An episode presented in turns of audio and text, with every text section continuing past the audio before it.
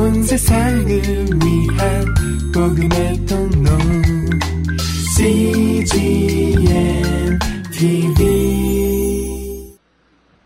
우리 목사님들은 느헤미야서를 지금 계속 설교합니다만은 저는 기회가 있고 때가 될 때마다 요한복음을 계속 하게 될 것이고 또 제가 이제 완전히 돌아와서 설교를 하게 될 때는 요한복음을 계속 공부를 하게 되겠습니다. 요한복음 오늘은 1장 14절에서 18절의 본문의 말씀을 가지고 사람이신 그리스도의 증거에 대해서 말씀을 나누겠습니다.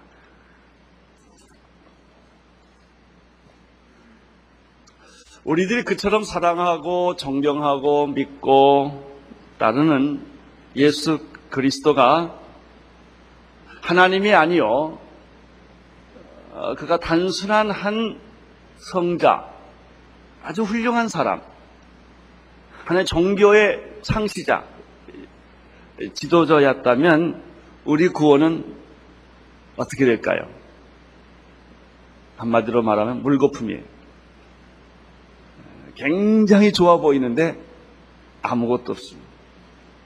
왜냐하면 그분이 인간이기 때문에 그렇습니다. 인간은 인간을 구원할 수 없습니다. 인간을 구원할 수 있는 분은 하나님이셔야 합니다. 죄인이 죄인을 어떻게 구원합니까? 물에 빠진 사람이 물에 빠진 사람을 어떻게 구원할 수가 있겠습니까? 하나님이 인간을 구원하는 것이지 인간의 선행이나 인간의 도덕이나 인간의 철학이나 인간의 사상이나 인간의 종교심을 가지고 인간은 구원받을 수 없기 때문입니다. 그러면 성경에 주장하는 바대로 예수 그리스도가 단순히 한 인간이 아니라 그가 진정한 하나님이시고 하나님의 아들이셨다면 우리의 구원은 어떻게 될까요? 거짓말 같지만 확실하게 구원받습니다. 믿어지지 않지만 우리는 가끔 이런 말 믿거나 말거나 그런 게 있어요. 너무 안 믿어진단 말이죠. 여러분 내가 천국 간다는 건 믿어져요? 사실은 믿습니다. 그리고도 실제로는 잘 안 믿어질 만큼 이건 엄청난 사건이에요.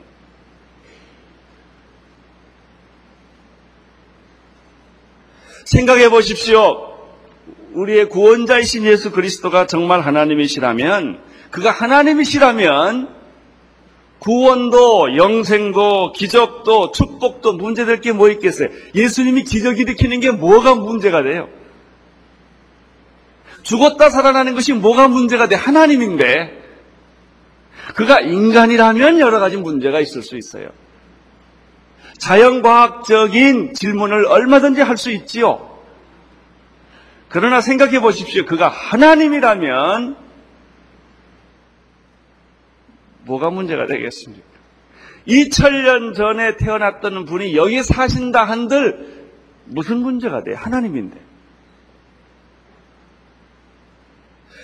저는 아, 구원을 받고 예수 믿고 너무 감격스러운 젊은 시절을 보내고 그 하나님의 사랑에 견딜 수가 없어서 목사가 된 사람입니다. 목사가 된 이후에도 이 구원의 문제를 생각하면 제 마음에 깊은 감동과 감격이 있습니다.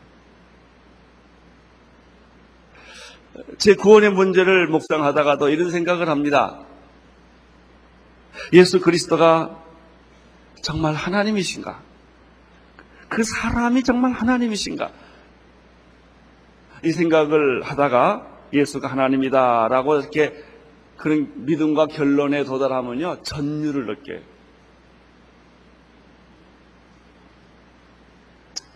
여러분, 어떻게 인간이 하나님일 수가 있겠어요? 자, 인간이요, 하나님의 형상을 받았다. 그건 이해가 돼요. 인간이 하나님의 형상으로 창조되었다. 그건 인간이 돼요. 그러나 인간이 하나님이냐는 거예요. 이것은요, 그냥 쉽게 넘어갈 문제가 안 되고, 이 문제를 깊이 묵상할 때 능력이 나타나요. 구원의 능력, 구원의 실제가 나타나는 것이죠. 여러분, 우리의 구원과 믿음에 있어서 핵심적이고 본질적인 질문은 여기에 있습니다. 우리가 믿고 따르고 사랑하고 존경하는 예수 그리스도가 정말 그가 하나님이신가 하는 문제. 성경은 말합니다. 그분이 하나님이시다라고 단언합니다. 1장 14절의 말씀을 함께 읽겠습니다. 요한복음 1장 14절 시작. 말씀이 육신이 되어 우리 가운데 거하심에 우리가 그의 영광을 보니 아버지 독생자의 영광이요 은혜와 진리가 충만하더라. 오늘 성경 말씀은 특별히 이 글을 쓴 요한은 이렇게 선언합니다. 말씀이 육신이 되어 우리 가운데 거하심에 우리가 그의 영광을 보니 아버지의 독생자의 영광이요 은혜와 진리가 충만하더라. 요한은 다른 해석을 하지 않습니다. 단도직입적으로 선언합니다. 말씀이 육신이 되셨다.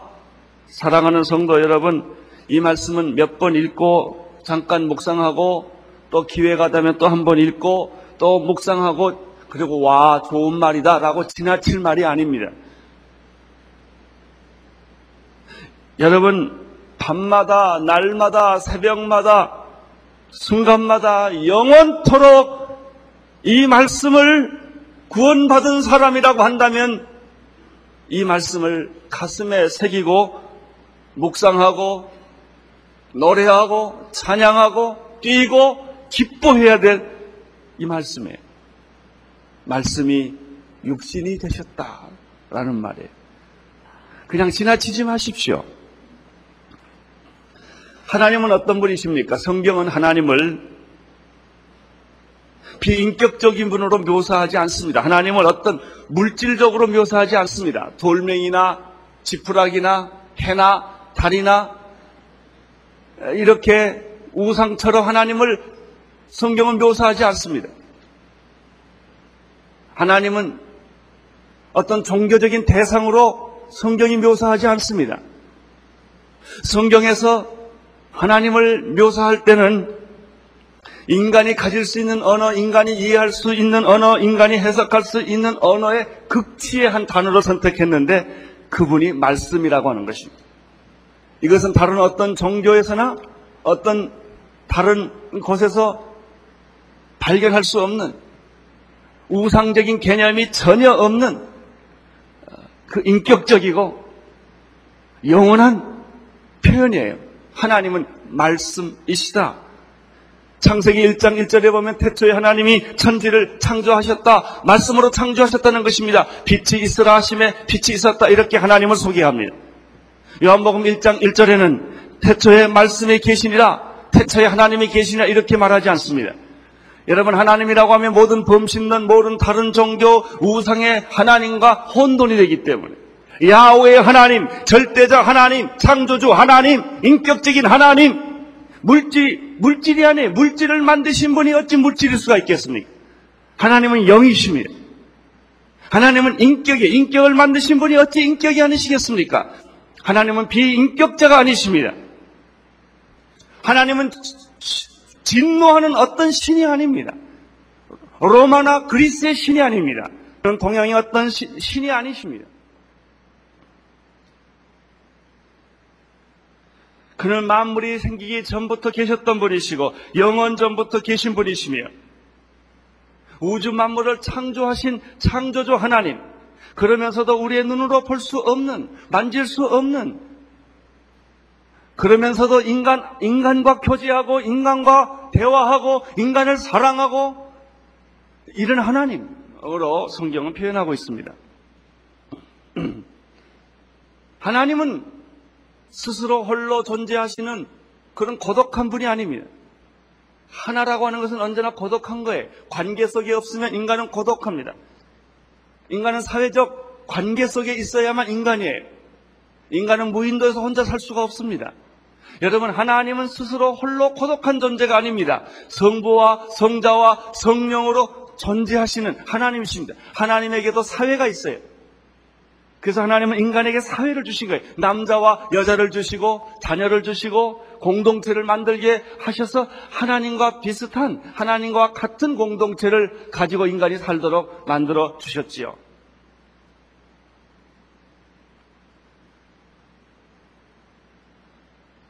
말씀이 육신이 되었다고 선언합니다. 이 말씀은 무슨 말씀입니까? 놀라운 말씀인데 자기가 만든 물질 속에 하나님 물질이 아니세요. 자기가 만든 물질 속에 하나님이 들어오셨다는 얘기예요. 자기가 만든 인간 속에 하나님의 그 위대하시고 영원하시고 무한하신 그 자기의 위상을 포기하고 자기가 만든 물건과 똑같은 형태로 인간이 되셨다는 얘기예요. 여기에 구원의 신비와 구원의 놀라운 감격과 전율과 말할 수 없는 놀라운 기적과 축복이 이 짧은 언어 속에 다 담겨져 있는 것이죠. 말씀이 육신이 되었다라는 말은 인간, 인간 의 육신의 옷을 신이 입으셨다 그런 뜻이에요. 인간 안에 들어오셨다, 인간이 되셨다라고 하는 말이죠. 자, 이것을 여러분, 이 얼마나 충격적인 말인지 내가 한번 실험을 좀 해보겠습니다. 여러분 옆에 계시는 분에게 당신은 신입니다. 하나님도 이렇게 말해 보세요. 되나, 안 되나? 이, 이 말과 똑같은 말이에요. 네? 여러분, 내 옆에 있는 사람이 당신은 하나님의 형상으로 지음받은 존재다라는 것은 당신은 뭐 사랑받기 위해 태어난 존재. 이 말은 다 이해가 돼요. 그런데 내 옆에 있는 사람 보고 당신은 신입니다. 어떻게 그런 말을 할 수가 있겠어요? 예수님이 하나님이라는 말이 그런 말이에요. 이렇게 충격적인 말이에요. 우리와 똑같이 육신의 옷을 입고 태어난 한 인간, 팔레스틴 땅 위에 2000년 전에 태어난 33년 살았던 한 청년을 가리켜 당신이 하나님이라는 거예요. 여러분이 예수님을 하나님이라고 말해놓고도 말이에요. 이 말이 얼마나 충격적이고 아주 그 기막힌 말인지를 우리가 잘 모르고 얘기를 하는 거예요, 이게. 여러분 어떻게 인간이 하나님일 수가 있겠어요?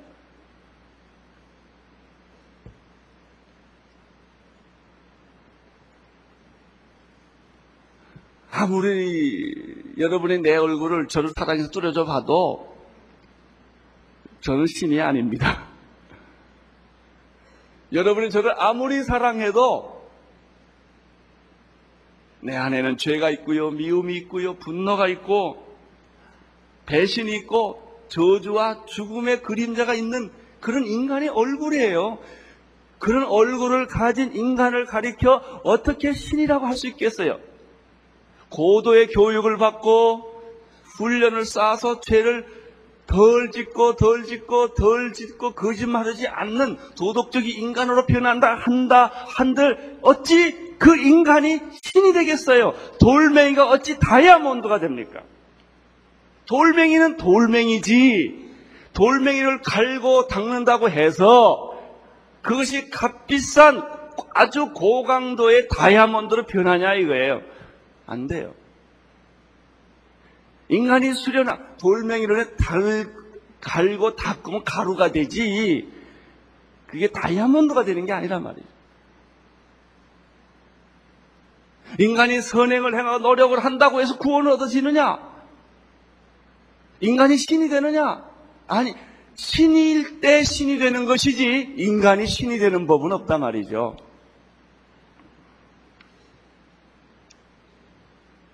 그러나 예수 그리스도 그분의 얼굴에는 하나님의 얼굴이 있는 거예요.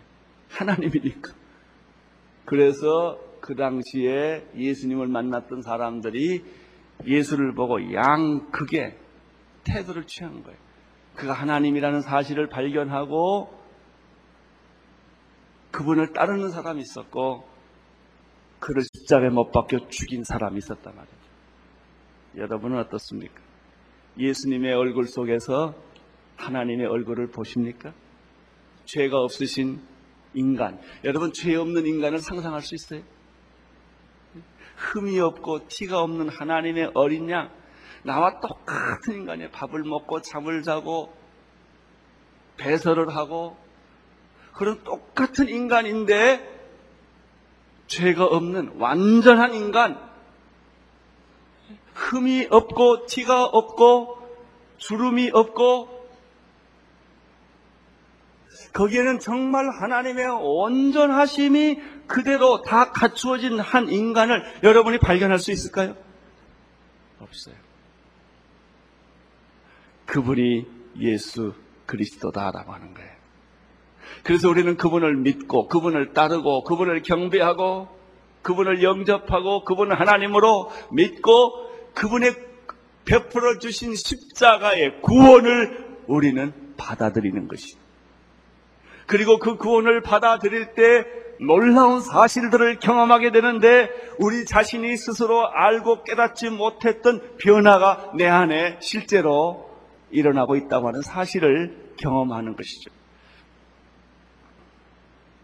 여러분, 성경을 이해하는 키는 하나예요. 예수가 하나님이요 하나님의 아들이라는 사실을 믿을 때만 성경은 창세기에서부터 계시록까지 다 풀립니다. 의심이 없어요. 그것을 믿지 않으면 다 의심이 나고 다 갈등을 합니다. 그러나 여러분 예수가 하나님의 아들이요 그분이 하나님이라는 사실을 믿고 성경을 보기 시작하십시오. 신약에 나오는 모든 기적, 구약에 나오는 모든 기적, 이해되지 않는 모든 말씀은 그 키 하나로 다 풀어지는 것입니다. 예수는 하나님의 아들이시요 예수가 곧 하나님이셨다는 사실입니다. 예수는 인간의 몸을 입고 계셨는데 그분은 본래 하나님인데 하나님과 동등됨을 취할 것을 여기지 아니하시고 인간을 구원하기 위하여 스스로 인간의 몸을 입고 이 세상에 오셔서 우리의 죄를 대신하여 십자가에 못 박혀 죽으셨다고 하는 사실이죠.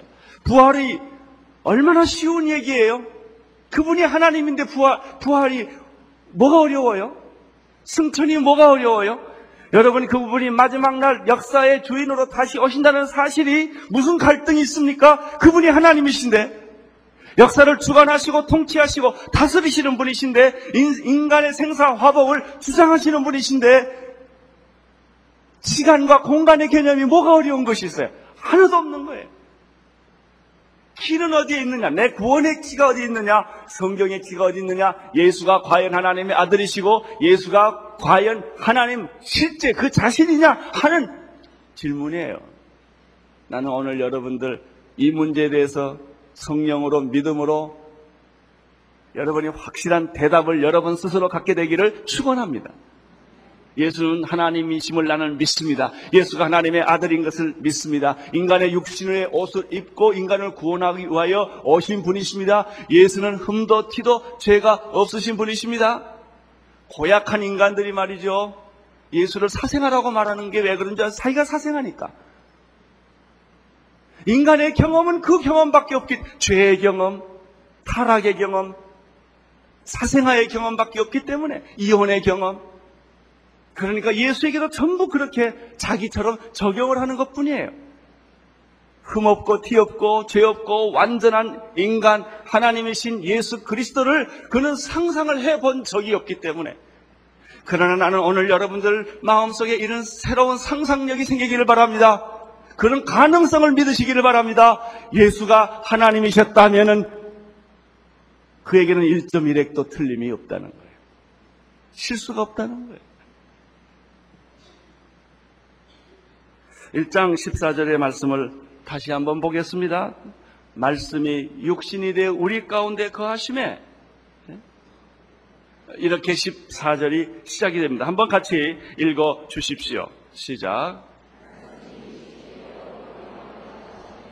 우리가 그의 영광을 보니 아버지의 독생자의 영광이요 은혜와 진리가 충만하다. 이 말씀 속에 말씀이 하나님이 예수 그리스도의 모습으로 육신의 몸을 입고 이 세상에 오셨는데 거기에 증거가 세 가지가 있어요. 첫째는 말씀이 육신이 되어 첫째는 우리 가운데 거하심에 그렇게 되어 있습니다. 대개 하나님은 멀리 그곳에 저기에 계시는 분이에요. 절대자예요. 하나님이 내 옆에 나와 함께 임마누엘 하나님으로서 내 삶에 나같이 천하고 더럽고 죄 많은 인간을 안에 들어오시는 그런 하나님이라고 보통 사람들은 생각하지 않아요. 그래서 하나님에 대한 두려움이 있어요. 그러나 성경의 하나님은 어떤 하나님이십니까? 우리 가운데 거하시는 하나님이다. 죄인 가운데 오시는 하나님이시다. 하는 것입니다. 우리 가운데 거하시는 하나님. 여기 말씀이 육신이 되어라는 말은 육신은 어떤 거예요? 우리가 지금 이 만지고 있는 우리의 이 사르스 육신과 똑같은 거예요. 이 육이에요, 육. 물질 이걸 다, 다른 쉬운 말로 말하면 물질이에요.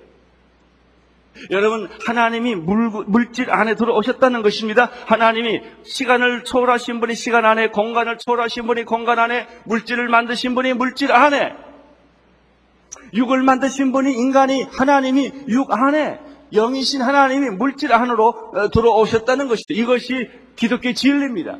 기독교의 핵심이에요. 이것이 겸손이에요. 겸손이라는 것은 다른 것이 아니에요. 자기가 낮아지는 것이 겸손이 아니라 하나님이 인간이 된 게 겸손이에요. 이것이 겸손의 본질이에요. 이것이 구원의 본질이에요. 말씀이 육신이 되어 인간이 되어 몸을 입고 자기를 포기하시고 기독교의 본질은 자기 포기예요. 어, 기독교가 세상의 영웅으로 기독교가 세상의 하나의 권력으로 등장하면 이미 기독교 그 자체의 모습은 잃어버리는 것이죠. 자, 여기 다시 보십시오. 말씀이 육신이 되 우리 가운데 거하심에 이 거한다는 말이에요. 인간이 되었다는 말, 자기를 포기했다는 말, 낮아졌다는 말, 그래서 인간 안에 들어오셨다는 말, 여기 거한다는 말을 성경적으로 보면은 이 구약에서부터 이것을 찾을 수가 있는데 바로 그것이 성막이에요. 모세 때 하나님은 성막을 지으라고 말했어요. 텐트를 지었어요. 그 성막 안에 법궤가 있고 그 성막 안에 어, 여러 가지 제사 드리는 법이 다 있어요. 이 성막은 뭐예요? 하나님 인간을 만나겠다는 장소예요. 어떻게 만나요? 짐승이를 죽여서 피를 뿌려서 인간의 죄를 씻어서 하나님은 죄인으로 인간을 만나지 않아요. 하나님은 죄를 용납하지 않아요. 하나님 인간을 사랑하시되 그 죄를 용서해 주셔서 죄를 하나님이 씻어 주셔서 깨끗하게 만들어 주셔서 우리를 만나시는 거예요. 그것이 성막이에요.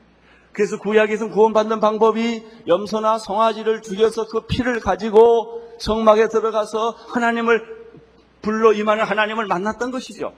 그렇기 때문에 이 구약의 성막은 하나님을 만나는 장소요. 하나님께 용서받는 장소요. 회복되는 장소요. 구원받는 장소요. 새로운 희망과 용기를 갖는 장소가 바로 성막이었던 것이죠. 여러분 인간이 하나님을 찾아가는 것이 아니라 하나님이 인간에게 찾아왔던 것이 이 성막 안에 거하시는 하나님이신데 이제는 성막으로 하시지 아니하시고 예수님이 직접 인간의 몸을 입고 오셔서 성막이 되신 거예요. 이게 십자가예요. 누구든지 예수 그리스도를 믿으면 누구든지 예수 그리스도를 영접하면 하나님이 그 안에 거하시고 당신은 하나님의 구원을 경험할 수 있게 되는 것이다. 이것이 바로 오늘 말씀, 말씀이 육신이 되어 우리 가운데 거하심에 십자가로 오셨으며 인간의 몸을 입고 오셨으므로 성막으로 오셨던 하나님은 이제 친히 자신이 오셔서 휘장을 가르시고 돼지나 염소의 피로 아니하시고 하나님의 아들 예수 그리스도의 피로 우리를 친히 구원하셨다는 메시지가 여기에 있는 것이죠. 이거 증거예요.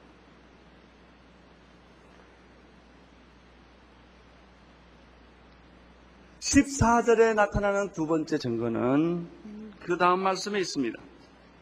자, 보십시오. 말씀이 육신이 되어 우리 가운데 거하심에 우리가 그의 영광을 보니 아버지의 독생자의 영광이요. 이렇게 됐습니다. 우리 가운데 십자가를 지시기 위하여 오신 예수 그리스도, 육신의 몸을 입고 오신 예수 그리스도를 가만히 보니까 예수님의 얼굴에서 영광의 광채가 나타났단 말이죠. 그 영광이라는 말은 빛이라는 말이에요. 사람의 빛이 아니라 하나님의 빛을 예수의 얼굴에서 발견할 수 있었다는 것이죠. 그 얼굴을 보니 예수의 얼굴을 보니 나는 여러분들이 예수 그리스도 이름을 부르고 예수 그리스도 이름을 얼굴을 바라볼 때마다 예수 그리스도의 얼굴에서 나타나는 영광의 빛을 발견할 수 있게 되기를 바랍니다. 그거 치료의 광선이요, 구원의 광선이요. 그 영광의 얼굴을 빛을 보지 못하면 예수 그리스도는 아무것도 아니에요. 그냥 인간이에요. 그러나 예수 그리스도가 하나님이셨기 때문에 하나님의 모든 영광의 빛을 그 얼굴에 가지고 있었다는 얘기죠. 그 영광을 보니 무슨 영광이에요? 독생자의 영광, 아버지의 독생자의 영광을 예수의 얼굴에서 발견하게 되었다는 것입니다.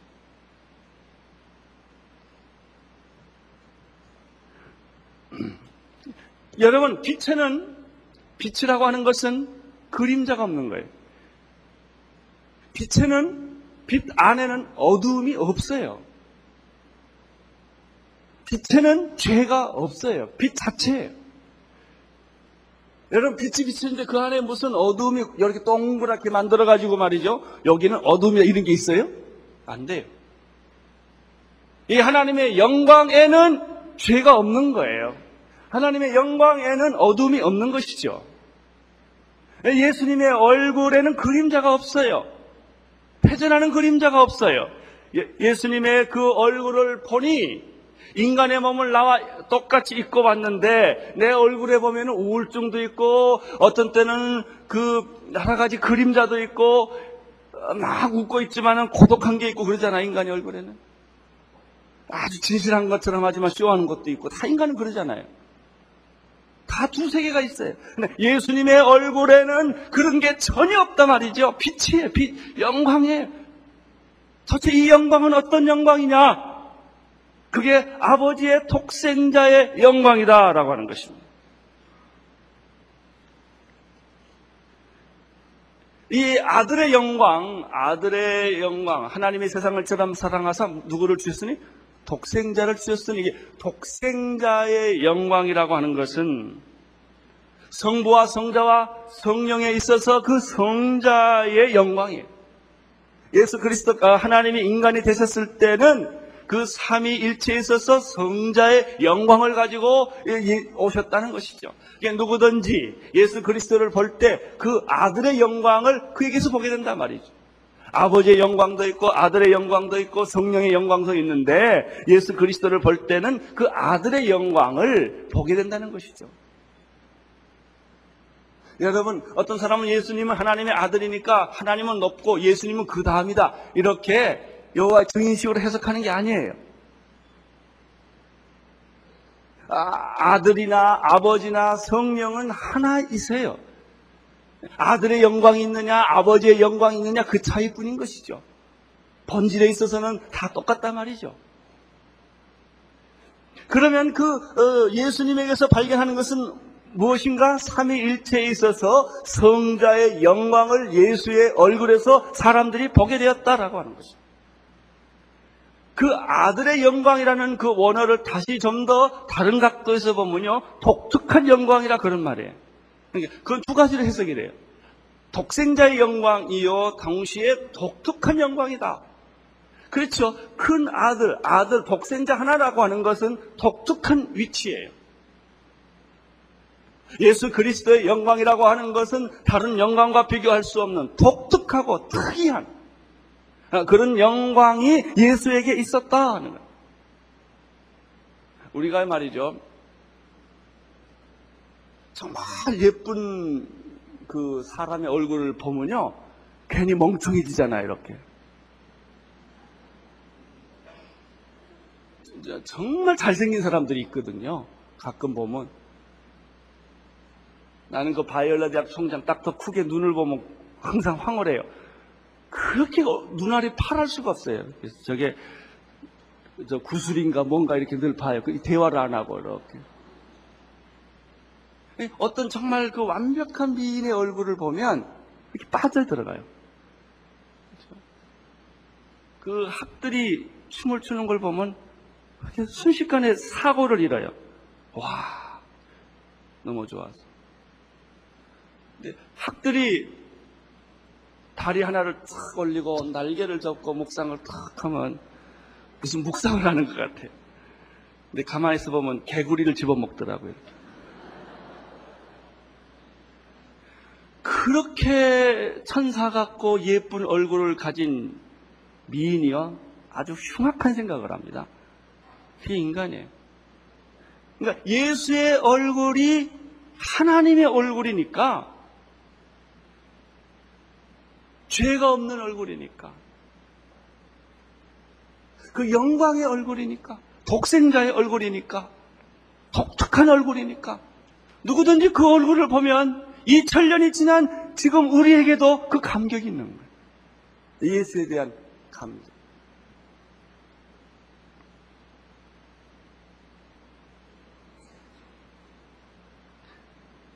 사랑하는 형제 자매 여러분, 여러분 예수를 믿는다는 것이 바로 이런 거예요. 우리 안에 거하시는 예수를 만나는 것이 예수 믿는 거예요. 그냥 내가 예수를 영접했다, 믿었다, 아멘, 할렐루야 이게 아니고요. 예수님이 내 안에 거하신 것을 의미합니다. 여러분 예수 믿는다는 얘기. 여러분이 예수 믿는다는 것은 그분의 영광의 독생자의 영광의 광채, 영광 안에 여러분이 거하는 것을 의미해요. 그것이 예수 믿는다는 말이에요. 대부분 많은 사람들이 전도하고 예수 믿음이 공허해지는 게 그냥 예수를 믿었다 이거예요. 내용이 없어요. 그러니까 오늘 믿었다가 한 달 후에 안 믿겠다 이러는 거예요. 의심하고 그러는 것이 그 영광을 본 일이 없으니까. 그 실체를 본 일이 없으니까. 그분과 살아본 일이 없으니까. 말씀이 육신이 되어 우리 가운데 거하심에 인간을 오신 예수 그리스도, 우리의 구원자 예수 그리스도, 하나님이신 예수 그리스도는 우리와 함께 거하시는 분이세요. 그리고 우리는 그의 영광의 얼굴을, 독생자의 영광을 경험할 수 있는 그런 분이시죠. 세 번째. 읽어 주십시오.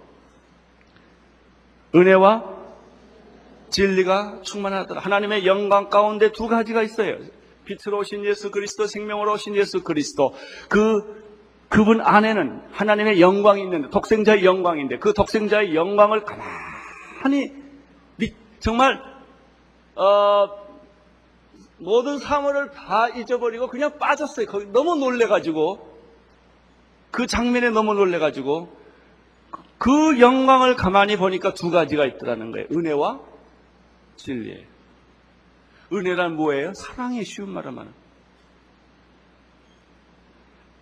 영원한 사랑, 일시적인 사랑이 everlasting love, 조건 없는 사랑, 무, 무제한적인 사랑, 영원한 사랑, 일방적인 사랑, 주어지는 사랑, 한 거 할 수 없는 그런 사랑을 가리켜 은혜라고 하는 것이죠. 그분 예수 그리스도의 얼굴에는 조건 없는 사랑, 무제한적인 사랑, 일방적인 사랑, 거역할 수 없는 사랑, 희생하는 사랑, 아, 이런 사랑이 무조건적으로 나에게 쏟아진단 말이죠. 나에게 쏟아. 그런 얘기입니다. 제가 며칠 전에 KBS에서 무슨 다큐멘터리를 하나 봤는데 통영 근방에 납도라는 데서 사는 모녀 얘기를 보고 제가 눈물을 흘리고 감동을 했어요. 56세란 정신지체 1급 딸, 혼자 서서 살 수 없는 딸. 그래서 도시에서 살면 잊어버리니까 섬으로 데리고 갔어. 75세 난 할머니가, 어머니가 이 딸 하나를 위해 사는 거예요. 전기도 없고 아무것도 없는 곳에서. 헨리 나우엔이 따로 없더라고요. 그 사람이 헨리 나우엔보다 더 위대하더라고 내가 볼 때. 그 딸 하나를 위해서. 이 할머니는 75세인데 얼마나 건강한지 몰라요. 왜? 딸을 살려야 되니까. 딸이 자기가 없으면 죽으니까. 밥 세 끼를 따뜻하게 매일 헤매기고 물가에 갈까 불에 딜까. 이 56세 난 딸은 자기 스스로 살 능력이 전혀 없는 백치와 같은 사람.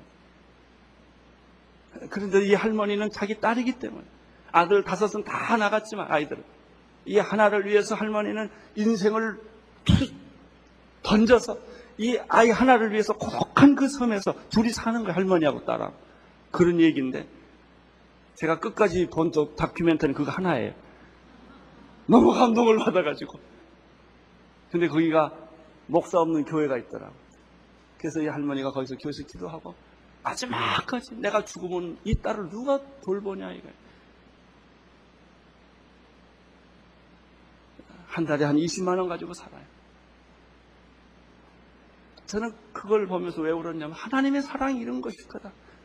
낮이나 밤이나 비가 오나 눈이 오나 그 백치 같은 정신 지태 정신병 걸린 자기 딸 이가 다 빠지고 혼자 스스로 살 수 없는 능력을 가진 그 딸을 어머니가 돌보는 거예요.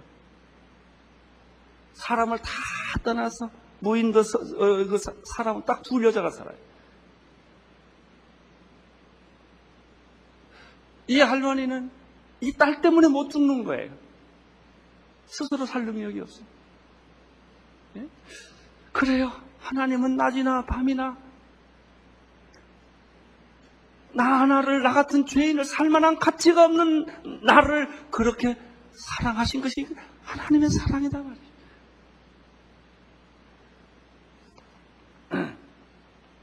그, 그, 왜, 왜 그런가 하면 그 영광, 아, 예수님의 얼굴에 영광이 있는데 그 영광에는 이런 막을 수 없는 조건 없는 절대적인 희생적인 일방적인 그런 사랑을 쏟아주는 은혜가 예수님에게 있다는 거예요. 또 하나 있어요. 진리예요. 진리란 말은 뭐예요? 사실이란 말이죠. 거짓이 없고 과장이 없고 속임수가 없는 이 세상에요. 상고 비즈니스 하는 사람의 저울은 다 저울은 다 속이는 거죠. 뭐 조금씩. 그 성경이 그렇게 말했어요. 여러분 재판부에 가면요, 이 저 뭐 있잖아요, 공정하다는 거 있어요. 재판부가 공정합니까? 물론 공정하지요.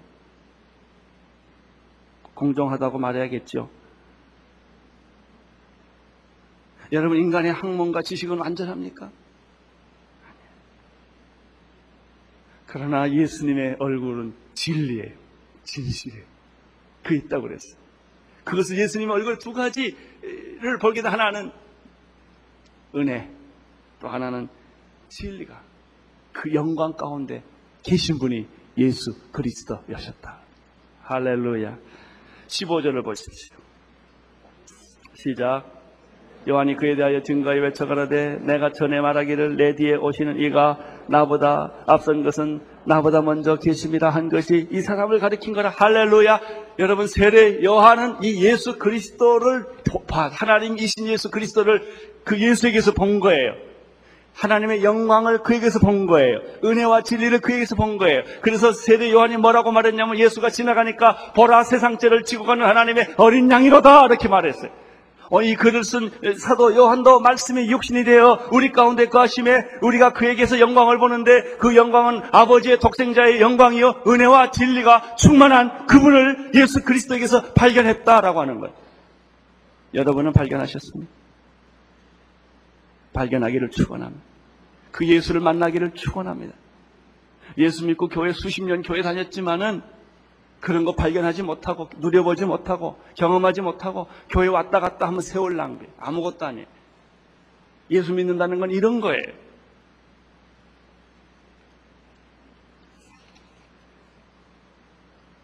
(16절을) 보십시오. 시작. 우리가 다 그의 충만한 데서 받으니 은혜 위에 은혜더라. 여러분 예수님을 발견하는 순간에 이, 이, 이 희막 힌 은혜, 하나님을 발견한 은혜, 이런 것들을 경험하게 되는 것입니다. 17절 보십시오. 율법은 모세로 말미암아 주어진 주신 것이요 은혜와 진리는 예수 그리스도로 말미암은 것이니라. 18절 본래 하나님을 본 사람은 없으되 아버지 품속에 있는 독생하신 하나님이 나타나셨느니 할렐루야. 사랑하는 성도 여러분, 이분이 예수 그리스도이십니다. 여러분이, 여러분들이 믿고 계신 분이 이분이세요.